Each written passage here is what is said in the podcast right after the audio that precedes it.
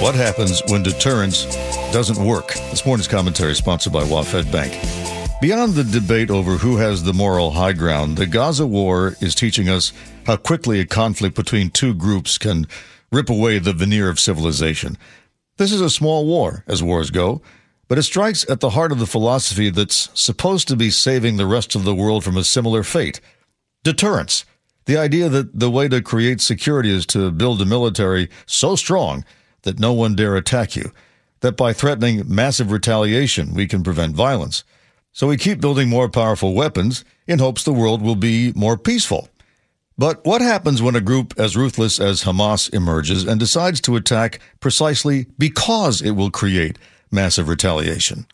That's the part of the plan that believers in deterrence never talk about. Deterrence only works if it motivates negotiation, compromise, sharing resources, doing whatever it takes so that peace seems preferable to war. Without that, it's insanity. So I'd suggest governments take a lesson from this. Don't assume that threats of massive retaliation alone will keep the peace, because Hamas has proved you can train men to be ruthless enough to start a cycle of mutual revenge that can destroy entire cities in a very short time. And that's with conventional weapons.